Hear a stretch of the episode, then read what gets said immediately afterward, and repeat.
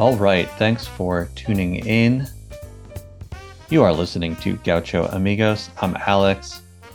If you're new, thanks for joining me as I continue my deep dive into the world of Steely Dan. And if you're a returning listener, uh, thanks for joining me for a second year of Steely Dan interviews. Yeah, perhaps against my better judgment, uh, I'm going to do another year of this. You know, it'll be a similar mix of chats with fans, uh, writers, musicians, uh, and people who knew or collaborated with Donald and Walter. And uh, today's guest is someone who actually fits into all four of those buckets. His name is Paul Grimstad, and uh, his writing has been featured in many well known publications, including The New Yorker and the Paris Review. He's also an accomplished film composer. Uh, he did the scores for the films Heaven Knows What, uh, directed by the Safdie brothers, as well as the underground indie classic Frownland. Uh, he also acted in that, uh, and it's a great film, by the way. Definitely seek that out if you've never seen it. His most recent uh, scoring work was for the film The Sweet East, which is now playing in theaters across the country. And today's outro music is a song he wrote for that film. It's called Evening Mirror, and uh, it's sung by the film's lead actress, Talia Ryder. Now, Paul caught my attention uh, a few years back when I saw a piece he wrote for the Paris Review that was called Leave Alexa Alone the airless lacquered perfection of Steely Dan's Gaucho, which I thought was a fantastic piece uh, and kind of defense of the album. Uh, and it not only caught my attention, but it caught Donald's as well. He saw the piece and liked it, and uh, it ended up leading to a correspondence between Paul and Donald, and then a long form interview between the two, which I also loved. I thought it was the best Donald interview I had read in a really long time. So I uh, reached out to Paul to see if he would uh, be willing to come on the podcast to talk about all things Gaucho and uh, Donald related. Uh, and he did. And it was great. So without further ado, here's Paul Grimstad. Enjoy.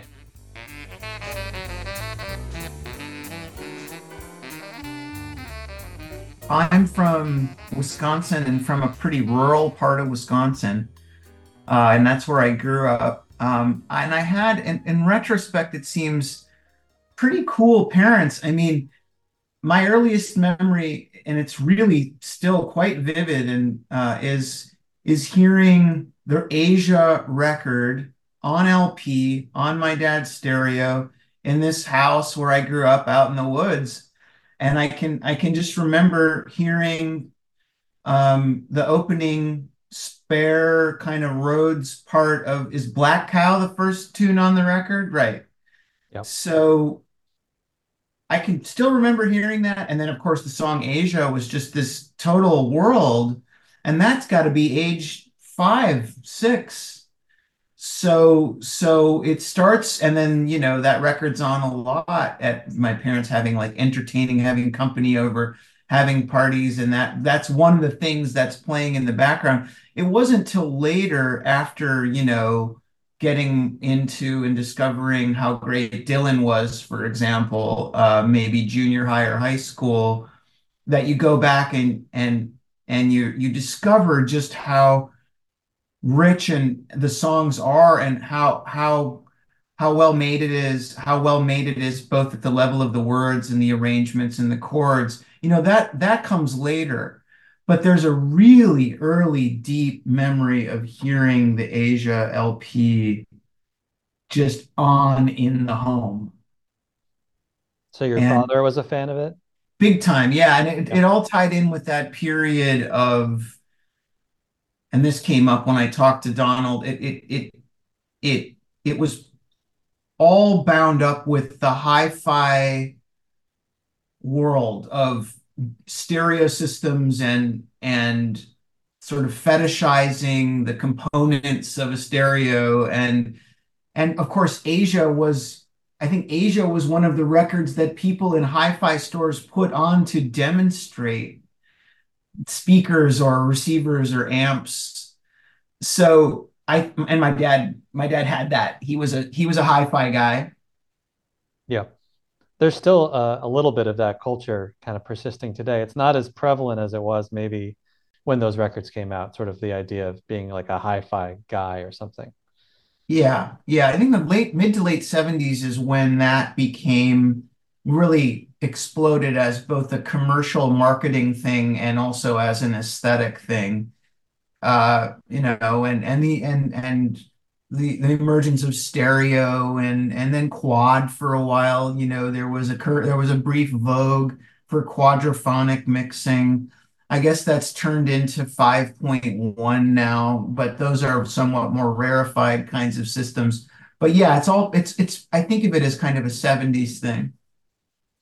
Some have said that maybe that element of Steely Dan's music actually overshadowed the, you know, what they were actually singing about. Like people got really obsessed with the sort of right. I think that's yes. I think that's probably hi-fi. Donald told me that w- Walter was really I don't want to say more of, but a lot of the of the really audio wonk hi-fi stuff was coming from Walter, and Walter had a similar background where where he was very interested in, in audio technology and and but yeah, I mean, and I I I I don't know if that's I, I don't know if that's totally uh, um, the right dynamic or the right way to understand it. I think it was very the two of them worked in a really really intimately collaborative way. Um, but yeah, it, it, it the song. It's not that the songs. It's not that those songs, Walter and and, and Donald's songs, depend on some very, very luxurious, high-end audio representation. They're amazing songs at the level of the lead sheet. You can just sit down and play through them. And as I did the other day, you can just play through a song like Glamour Profession and just go through the, the chord voicings and the words and the melodies, and it's astonishing. It is these are absolutely incredible songs that hold up at the level just of the bare information they they they they are really really way up there. I'm talking like Duke Ellington, George Gershwin up there, you know.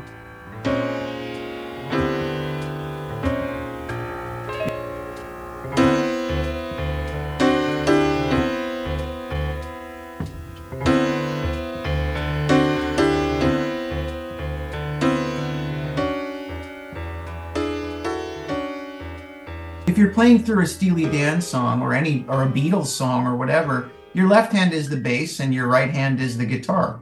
So you can and with with Donald and Walter, rarely does the root, namely what your left hand is playing, the bass, rarely does it um, pick out the root of the chord. The, the the chords are almost always slash what's called slash chords, which means the bass is doing something that is picking out a different voice in the chord than the root. And this is something they're getting from Bill Evans. I hear a lot of Bill Evans in their chord voicings. I hear a lot of Wayne Shorter in their chord voicings, but the piano, you know, if you want to move through the intro to Deacon Blues, it's going to make, at least to me, it's going to make more sense at the piano. You can actually see how the harmony's working. Even though it's a very lovely guitar part, actually, as is played on the record, I'm assuming by Dean Parks, maybe. I can't remember. We'll have to get those. I might botch a few of the. uh, I don't want to get them wrong, but it's a very lovely opening guitar figure, that descending figure there's a lot of great moments like that on Aja. There's the opening, there's that opening kind of scary liturgical thing in Josie, which has almost nothing to do with the rest of the song. Um, and, and that is just a piece that's just a standalone piece on its own, you know. And then that that very Wayne like thing that closes out that bit. You know, I mean the record they're just packed with amazing ideas. Yeah yeah, it's uh, I agree.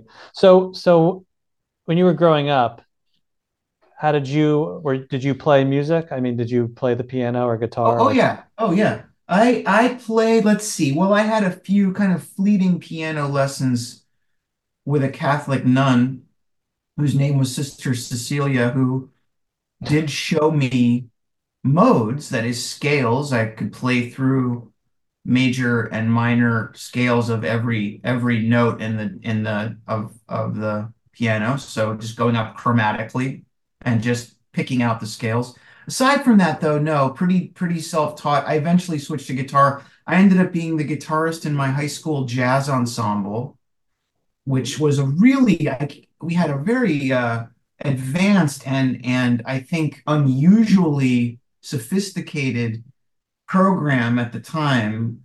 We were doing everything from Take the A Train to uh, to some. I think I played some Django Reinhardt something or other at one point. I did an arrangement of Nefertiti for guitar uh, at around then. So I learned to read chord charts in high school as a guitarist. So I switched from piano to guitar, but I also got really into rock and roll and and and that's the other huge piece of this is just I heard a lot of rock and roll growing up. I love rock and roll. I, I love I, I love Little Richard and Chuck Berry and and and Sun Records and I love the Beatles and the Kinks and Dylan and so on. So there was I was always kind of guitar lend itself a little bit more to that. And then I was writing I was writing songs because then we were getting into the replacements and the you know the Pixies and uh I and, and in the in the midst of all that I really loved Zappa, which seemed to be a complete wild card. There was nowhere to really put Zappa. It was it was rock it was rock and jazz and avant classical all kind of swirled together and uh, so that Zappa's in there too and he's an incredible guitarist and so it all kind of started swirling around somewhere around age 16 or 17 with understanding chords writing songs getting into music and just having it basically completely all consuming devouring my life around that time just being completely into music. Still am in a way. yeah. Well, you do it, you know, for a living in part. So, so you're, really into rock and roll, but you also have this kind of more sophisticated, um, not only appreciation, but like you're composing, you know, your own music and playing in a jazz band. Is that where Steely Dan comes in? Because they would fit right into that, right? That's right. Yeah. Um, uh, I was listening to to Donald and Walter on uh, Marian McPartland's show, Piano Jazz. Have you ever heard that? They did an episode probably around the time of, I think, when they're making Two Against Nature. So I guess that would have been yep. 2000 or so. And in the course of that interview with McPartland, they say, oh, we met at Bard College and we were into all the same things. And it we, we'd been listening apparently to the same jazz radio station and science fiction and black humor. And then I think Walter kind of casually adds, and rock and roll. It's, this is not to forget that in the middle of all this is rhythm and blues. There's yep. a certain way of uh, arranging for drums, bass, and guitar, which is backbeat and syncopation and one, four, five chords with shuffle, you know, the Chuck Berry arrangement. So that's when you listen, yes, when you listen to Steely Dan, what you hear is, oh, this basic scaffolding, which is a rhythm, rhythm and blues scaffolding, can be pushed in so many directions. It can be thought through in so many different ways. It's almost infinitely elastic what you can do in this rather simple harmonic structure. And it comes down to the way it feels and the way it moves. An earlier generation would have said swings, and it does in rock and roll does indeed swing, good rock and roll swings.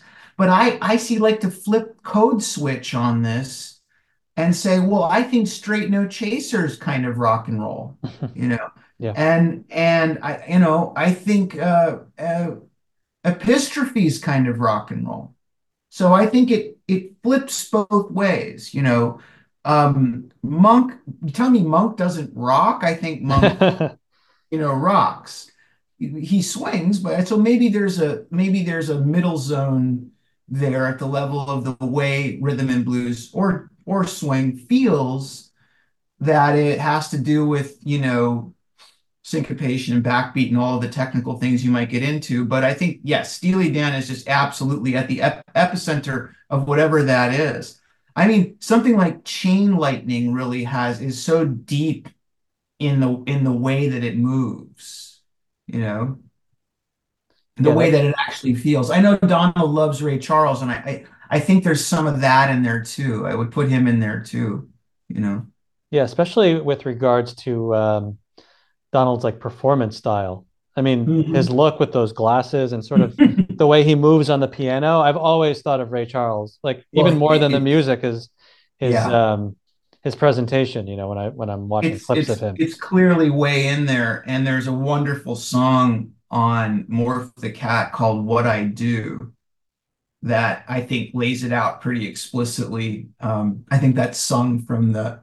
It's about Ray Charles, or it's sung from the POV of Ray Charles. It's like the ghost of Ray Charles talking to. Donald or something, because he had just guess. passed away, I think, right before that album came out. I don't know if that that's it. I would have to go back because I haven't listened to that album in, in a little bit. But yeah, no, I know it's definitely like it's about Ray Charles in some, or it's he's singing from the voice of Ray Charles. It's Um, yeah. It's it. It's lovely and great. I think even at one point he says, "I rocked before they named it rock and roll." So there's the there's that idea, you know. yeah, Donald's acknowledging exactly what you were talking about.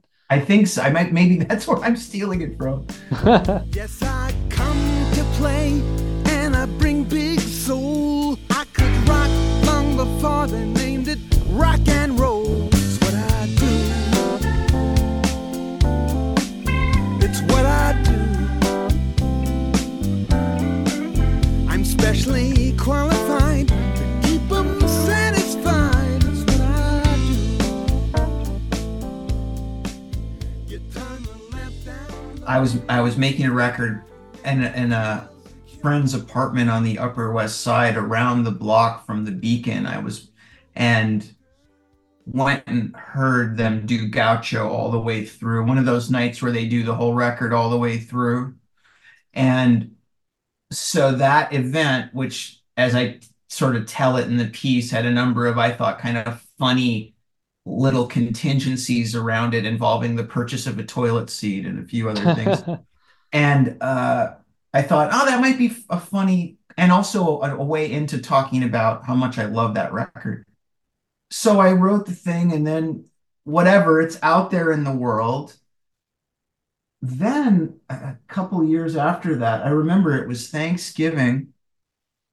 I get this email to uh, it's coming coming. It says Donald Fagen, and I, I immediately thought somebody was messing with me. Um, and I, I note this at the beginning of the tablet interview. Um, I thought someone, you know, is is is having having a a lark and and gaslighting me in some way, trying to. But no, it turned out turned out he liked. So Donald read the thing for the Paris Review Wow. and liked it, and it and uh, and that led to an email correspondence. And then I asked if he wouldn't mind if uh, we sat down and talked. So we did, and that led to the tablet thing. That doesn't happen too often. And I say this as someone who has talked to many people from the kind of Steely Dan world.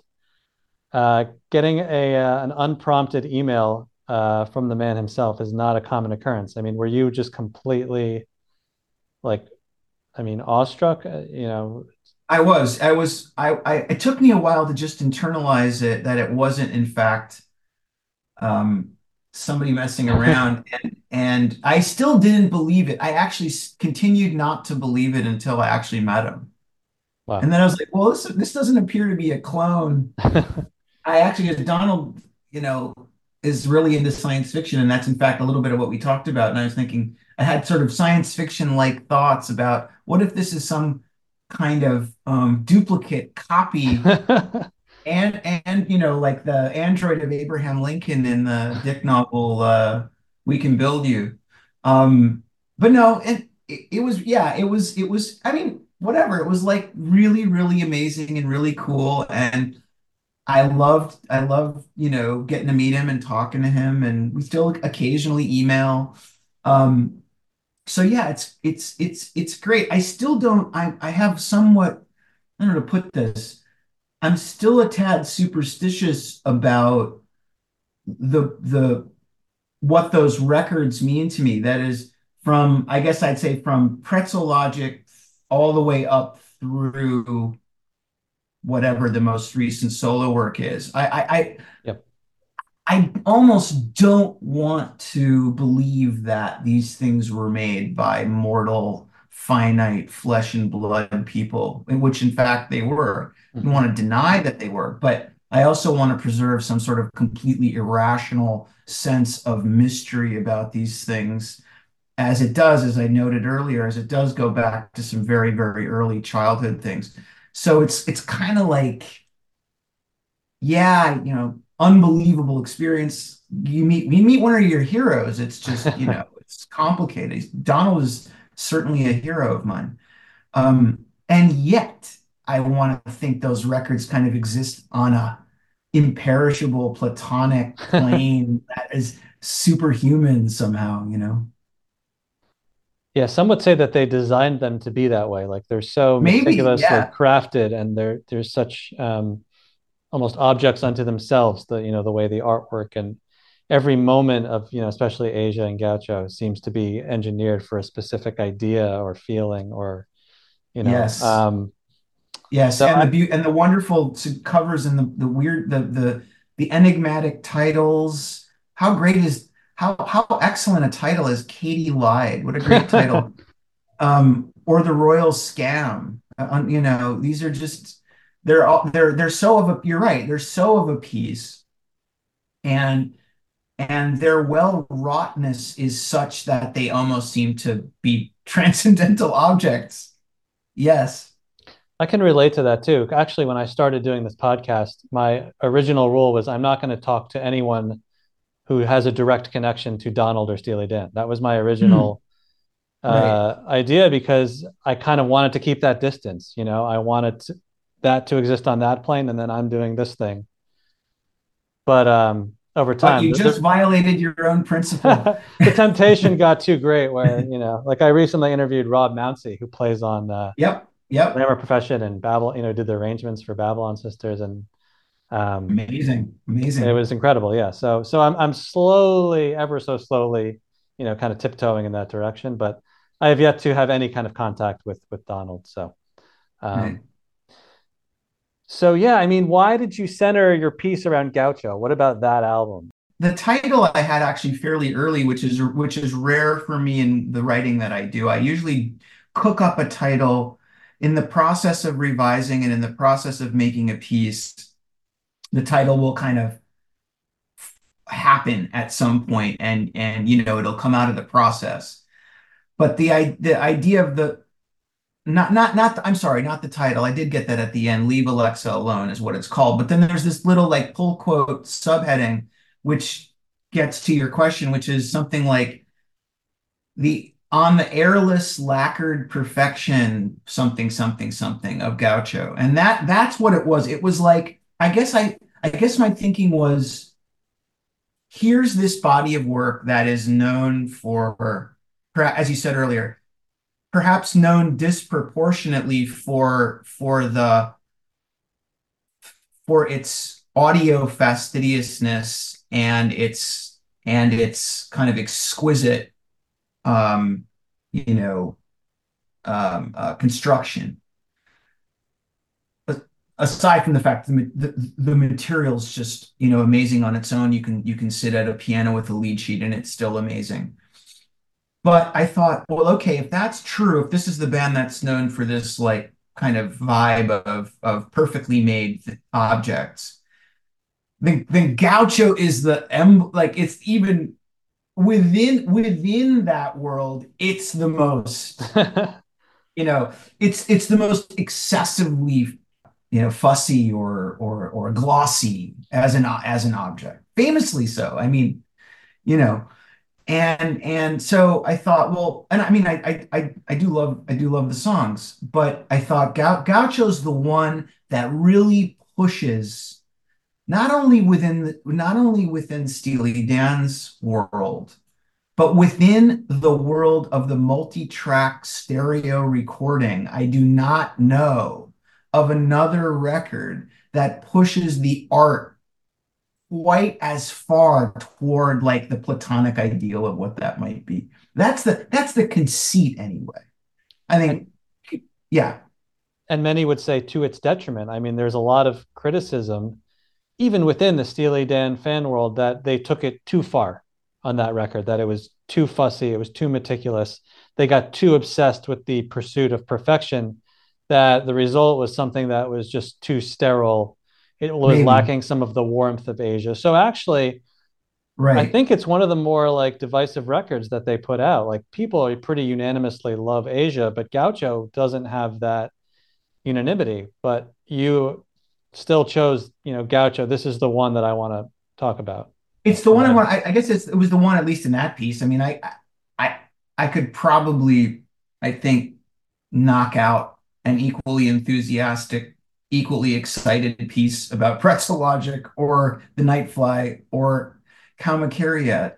But, but for this piece, yeah, I like the idea of it being like, yeah, almost so uh, taken so far into the realm of uh, uh, honing and and and and meticulousness that it becomes perverse. And and it becomes you know almost it, it's it's a kind of weird pop experiment. Um i like that about it a lot. Uh and and and it's got also at the level of composition it's got some of the most far out and and uh, you know, um, it's got a kind of noirish tinge, like uh, on uh, My Rival. Yeah, it's got these like kind of private detectives going around. You've got people having Szechuan dumplings in the course of glamour profession.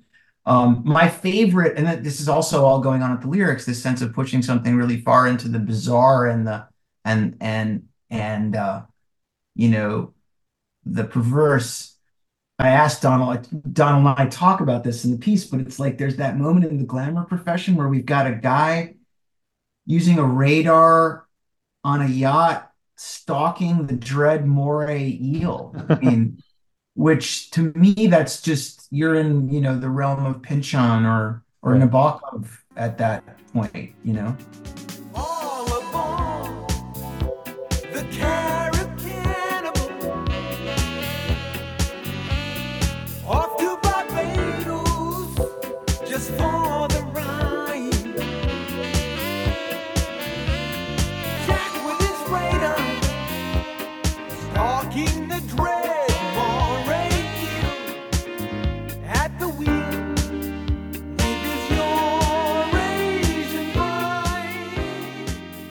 Well in the first verse you you learn of this coke dealer and and and so if the narrative is to you know however obliquely the narrative continues to the second verse and you want to show like some of the people the coke dealer's hanging out with one of whom is this guy jack with his radar on a technified yacht you know going around stalking eels. Um, this is just part of the world of the guy from the first verse and some other people that he's hanging out with. Yeah it's funny because um, the lyrical universe is one of the things that for me makes Gaucho like one of their really most compelling works. Like there's something about the clarity of the narratives and just the the way they kind of, you know, the the overall shape of it, and then how they focus on these different characters on each track. So you have Glamour Profession, you have maybe this drug dealer, this coke dealer. Right. Hey 19, you have this sleaze bag who's with a younger woman right. Gaucho you have the you know the gaucho amigo and the narrator and the scene at the Custerdome. There's something about the way those kind of individual stories put together create a, a, a kind of an overall picture which even on Aja you know Aja i mean obviously it's an amazing album. I love it. And you know sonically Aja and gaucho they're both great but it doesn't quite have that for me where the tracks um, the, the, there's a sort of uh, sum is greater than the parts thing happening with Gaucho for me personally. Definitely, I agree totally about just exactly yeah. what what you said about Gaucho. There's something really vivid and cinematic about about each song, uh, and they have a clarity. There's a there's a there's a clarity it kind of of there are characters, there are there's mise en scène, and and and there are stories. Yeah, and maybe Gaucho is the most like that. Um, maybe. I mean, the, the guy in Deacon Blues is a pretty vivid character. Uh, and and you know, there are there the guy in Kid Charlemagne is a pretty vivid character. And they're they're they're also little yeah so I, I agree with you there's something there's something unusually and even eerily lucid about gaucho on every level that's what i like about it this uncanny and slightly vertiginous and and and and it's and hallucinatory clarity of everything on gaucho is really it's rare and it's it's strange there's something super strange about it. It it it's it's kind of in it's sometimes it's in slow motion. it, it, it the, the the the the actual timbral choices are really odd throughout. There are on Third World Man, a very gorgeous song. There are those glorious, huge, multi-stacked Stratocaster parts that I, I'm gonna guess that's Larry Carlton overdubbing himself, but I, I yeah. don't know. But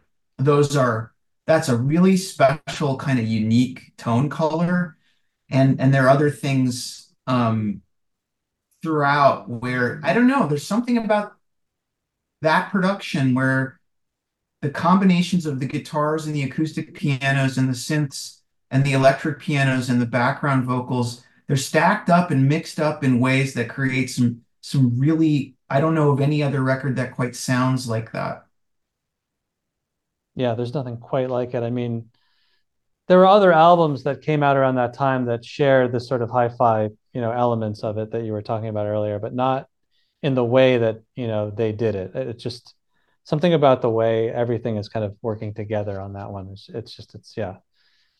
Um, I also think Donald also sharp. I mean, I know it's said a lot about that, but on that record also, you know, to, yeah. to, to just what's so different about Gaucho from from a lot of the other uh, expensive, some would say overproduced records of the time that would just stretch across the FM dial and would include things like you know Orleans and Exile and you know um, or things that are going on in the more LA the LA thing that you'd find on Warren Zevon records or Linda Ronstadt records or Eagles records, all of those and Fleetwood Mac records, all of which are very well produced, very, very, you know, high end.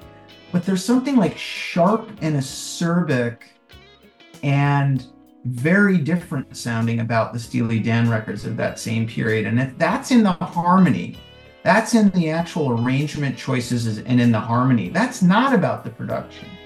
That's about the musical choices those guys are making. That's worlds apart from what's going on in Linda Ronstadt or a Beatles record.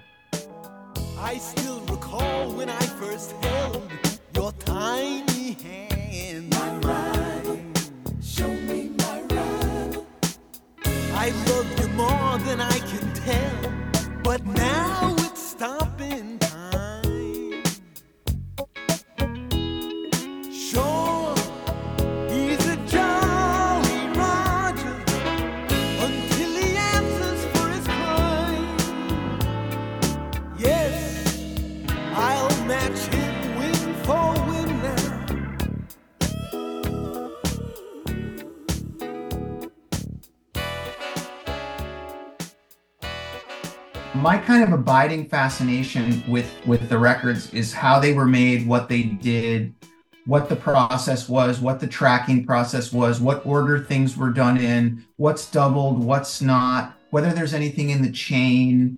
And there are a couple things that have gone up on YouTube in the last, I'd say, two or three years that are I found wonderfully uh, uh, illuminating about about these questions. One is there's a there's an interview with Elliot Scheiner out there, which I'm sure you've seen. That's about tracking Gaucho, and one of the things you learn, if I'm remembering correctly, is that there's nothing in the chain on Donald's vocal lead vocals. It's pretty much, I think, like a like a U87 Neumann condenser mic almost going directly into the desk, maybe with like a little bit of EQ or compression, but not much. And I thought, wow, that's incredible. Uh, that it's just a pretty much an untreated live vocal, more or less. The other thing that's out there is some footage of them making, uh, I believe, Two Against Nature at Riverside, or is that the was that the name of Donald's studio? Yep. Riverside River Sound? Sound, yeah. River Sound. And you do get a glimpse. It's kind of fly on the wall, real time footage of, I think, um, uh, west of Hollywood. I Hmm. think they're tracking west of Hollywood.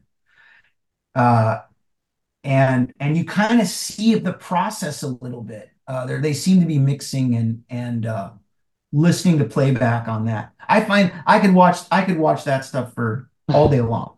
You so know, you're really the- interested in their process. Totally, totally. I, I I'd love to know. I'd love to just see the stages by with by which, and in some cases you can, and in some cases you can infer it. And I've asked Donald about it a little bit, and in some cases I've learned these things.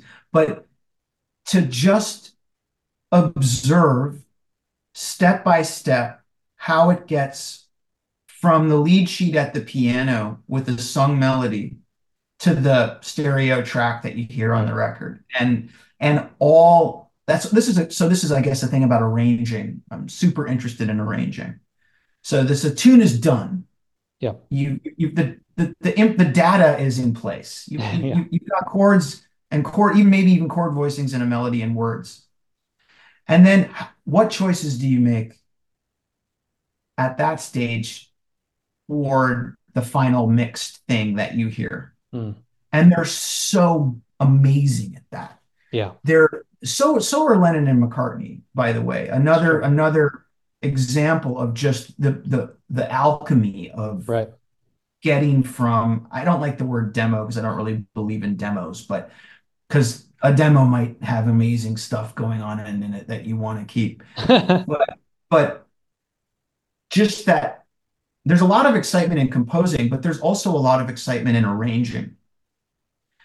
And the choices that you make to get that basic tune in its raw form into a full-blown, multicolor, widescreen stereo track. I mean, you know, it's just it's just fascinating. And and the, the Beatles are, are are are another, you know, the reason I pick, and I'd say another band, XTC, I'd say those three, for one one sort of superficial reason, but but but but a telling one, which is that all three had moments where touring took a back seat, if not wholly vanished, in in favor of focusing almost exclusively on the art of record making. So the Beatles did that after 66. Um, XTC did that after 82. And Steely Dan did that after roughly 75. Don, Donald and Walter went back heavily into playing live, and they're amazing at it. But Yeah. uh, but in each case, Beatles, XTC, Steely Dan, it's like they're each going, okay, what can we do at a multi-track desk, and and what can we do with song form in that environment? Forget about re- reproducing it live. Who cares? Let's just see what we what kind of musical objects we can come up with in in this relatively controlled environment. And so so so so each of those bodies of work um, um, can can can you know I love that Mark Lewisohn book, that day by day Beatles recording sessions book. Yeah. You just see what they did at 2 p.m. on May 21st, 1968. Oh, George added uh, a tambourine to the left channel on, you know, Dear Prudence or whatever. So, so that those that's that's all that I, I just can't get enough of that stuff. Just bringing things back to Steely Dan for a second, Yes. you know. I I mean, I could talk about the Beatles, you know, easily, you know, for another hour. But um, one of my uh, favorite moments in the interview that you did with Donald, and this was actually kind of screenshotted and shared a few times on Twitter because it was such a funny uh, kind of tidbit. As, Uh, as somebody who's not on Twitter, I, I I don't know what gets shared or not. Yeah, there was one. Well, you know, what happens is when people do these long form pieces, people will take like the funniest moment of an interview and they'll share just that Right. and then it'll go viral, right? Because it's hard to make a whole article go viral. Um, because Yes. really a short form medium. Yes. Yeah. But the one that that seemed to uh, pop from your uh, you know interview was the part where you ask about Donald's aversion to reverb, Yeah. Oh, oh, right, right, And- right, right. and Donald responds, uh, "I just don't want to be alienated from my labor." Yeah. And you said, "I was not expecting a Marxist critique." Right. Marxist answer. Marxist answer, yeah, that was it. Um, right. Well, that that couple things with that. Um, one is the, the the Steely Dan records are on the whole indeed pretty dry. Um, they're they're they're and then that's just I think straightforwardly like you want to be able to hear what things sound like. You know, too much. Not everybody can do Phil Spector, uh, Ronettes, Crystals singles, uh, where things are awash in these, you know, these big, um, these big clouds of reverb. Um, and so, you know, I think there's an aesthetic preference there for for clarity uh, and crispness of presentation. You just want to hear what things sound like, so reverb can. Um, the other the other thing is like, and I think this I'm pretty sure this came up with in the interview. I can't I can't remember, but um, that's what the Blue Note, that's what the Rudy Van Gelder Blue Note records sound like. So I think Donald at one point says, yeah, that's just there's a kind of clarity of the in the image, whether in mono or stereo on those Van Gelder productions, the Englewood Cliffs, um, which by the way were those whatever the engineering approach was, I think is still largely kind of mysterious. I think Van Gelder was pretty protective of whatever it was he was doing, down to mics and whatever the there's this light compression in there or some light EQ. I think it mostly comes down to where you put a mic. Yeah. Um, so I think Donald also, Donald and Walter, I think growing up listening to to the jazz stuff in the late 50s and early 60s, and if it was on Blue Note, it was very likely produced by Rudy Van Gelder. And those those records are on the whole pretty dry. Uh, so that that might be one, I guess I'm I, I'm uh, taking a stab at at uh where the where the the taste for minimal reverb could come from. The Marxist bit, it's a somewhat you know the I don't want to be alienated from my labor is of course got the ring of a, of Marxian vocabulary. Uh, that's part of part of what Capital Volume One is analyzing is the way that the wage the wage laborer becomes alienated from from his labor um, for reasons that Mark Marx goes into in, in, in great intricate detail and would in, involves an entire socioeconomic critique of modernity and so on, but uh, and of surplus value. But I think what I I'm, I'm gonna I, again, as I said at the beginning, I don't want to speak for Donald Fagen, uh, but other than to note that that is indeed overtly Marxist vocabulary. But I think what what so the, the real question is what's the connection between reverb and alienation from one's labor? and I, I think again, like if something if, if you got to look through the the the haze of reverberation to try to find what the musical part is, then I think you could say that you're being alienated at uh, from he also said that he didn't much like certain kinds of digital keyboards. I think this p- bit got cut out of the interview when we did it with the editors at Tablet, but I think he also said along these lines that he didn't like certain kinds of digital keyboards because the attack was was a little bit delayed. There was like latency. And That's in so the piece, actually. Oh, that's in the piece. Yeah, yeah, Yeah. okay. So that's the same thing. Like that's an, there's something alienated when the tech or when the when the if the if the means by which the, the sound is being realized is like delaying you or separating you from your performance, then that's alienating. I think also in that piece, and it was very important for me to ask, as someone who, I guess, in my own music making, I've grown very, very comfortable with using drum machines and synths. And for a lot of the film score work, I indeed get very deep into dialing in patches and timbres on synths, analog synths, which again, the possibilities are endless. You can, in fact, even create new colors that that are not of this earth using synths. So if you're into tone color, there's something to be interested in there. Uh, so I wanted to ask him, and I do. You know, the Nightfly is kind of a Linn drum machine record, and it's got a lot of synths on it. And surprise, surprise, it's some of the most musical and thoughtful and imaginative use of drum machines and synths out there.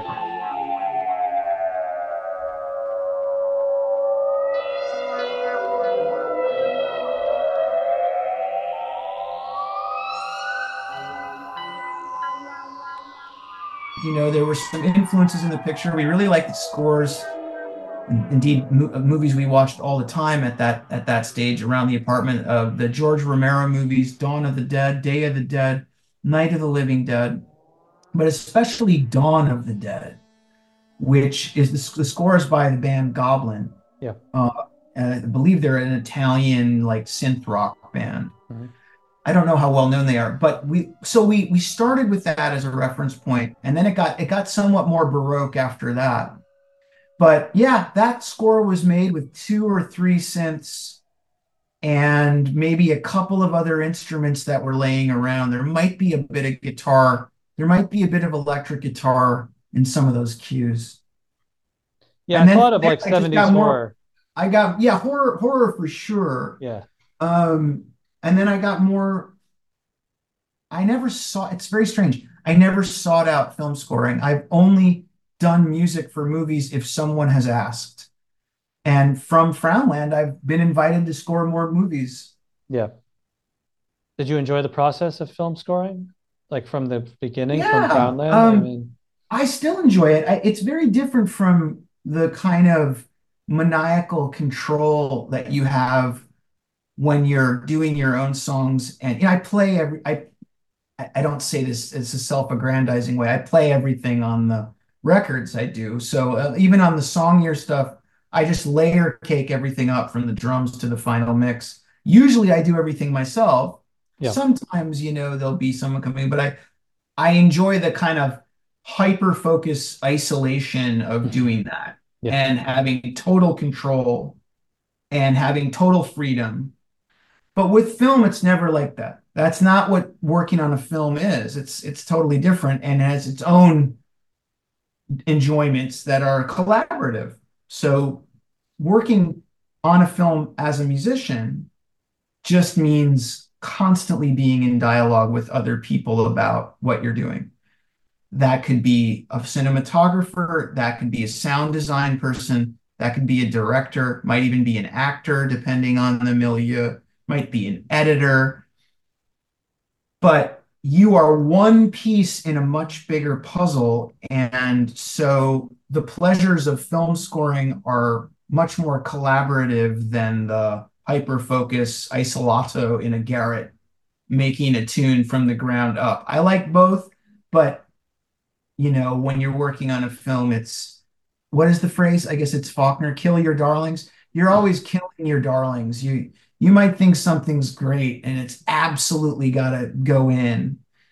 And nope, just for whatever reason, that one in the end didn't make the cut. Or there's one you're like, eh, this is fine. Wouldn't be my, you know, but that's the one that's like gonna be at the top of the film and the, you know, so you don't have as much say. You have some say, but you don't have total control over what's going on. Yeah, that must have been a big adjustment for you if you like to have complete control over your projects, you know. Yeah, you got to film scoring is just you're team player. You're Yeah. you're one you're hitting you're hitting in the lineup with nine other guys. You you might sometimes you might need to just, you know, bunt one down the third base line to advance the runner or hit a sac fly, you know. You're you, you, you, you got to just think about the overall outcome. What's the process like in terms of how you actually work? Do you like, are you watching footage? I mean, you know, and, and kind of playing along. I mean, what is it, you know, what does that Hmm. process look like? Good question. I'll give you a not very satisfying answer. It's Okay. it's different every time. Hmm. You know, it's it's it depends. Depends on sometimes someone will will will say, We're done shooting, it's in the can. Um I we're gonna want music between these time markers. Here's the footage, here's the time, all mapped out. Oh, this is how Josh and Benny Safdie worked when I worked with them. Here's where we want the music. We we know exactly where we want it. We, it's going to be this long, and then there's going to be you know, fifteen hundred texts after that, honing, and honing and tweaking and getting it just so. So that's one way of writing. Uh, one way of doing film music. Sometimes someone writes you says, "You've already recorded these tracks that I really like. Can I can I pay you a licensing fee mm. up front. Can I please use them? That ends up being part of a score for a film. This most recent thing where I, I wrote a song for this actor Talia Ryder for this movie, The Sweet East, that was kind of against, that was kind of off brand in the sense that that wasn't, that was just more of a, of a, you know, write a song that can be sung on screen at the top of the movie to set the tone and the atmosphere of the movie and that was great. That was that was done at Sear Sound in Midtown, by the way, where I think some of Two Against Nature was made. There you go. Uh, uh, and I think some of maybe some of Morph the Cat was made there. So that's a beautiful room. The people, Roberta Sear is amazing. The the engineers there are great, and and and that so that that tune, which is called Evening Mirror, came about in a way that's different from the way I usually work uh, uh, in that it was a, a, sui generis song made in a, in, a, in a sort of different environment than I'm used to working in and so on.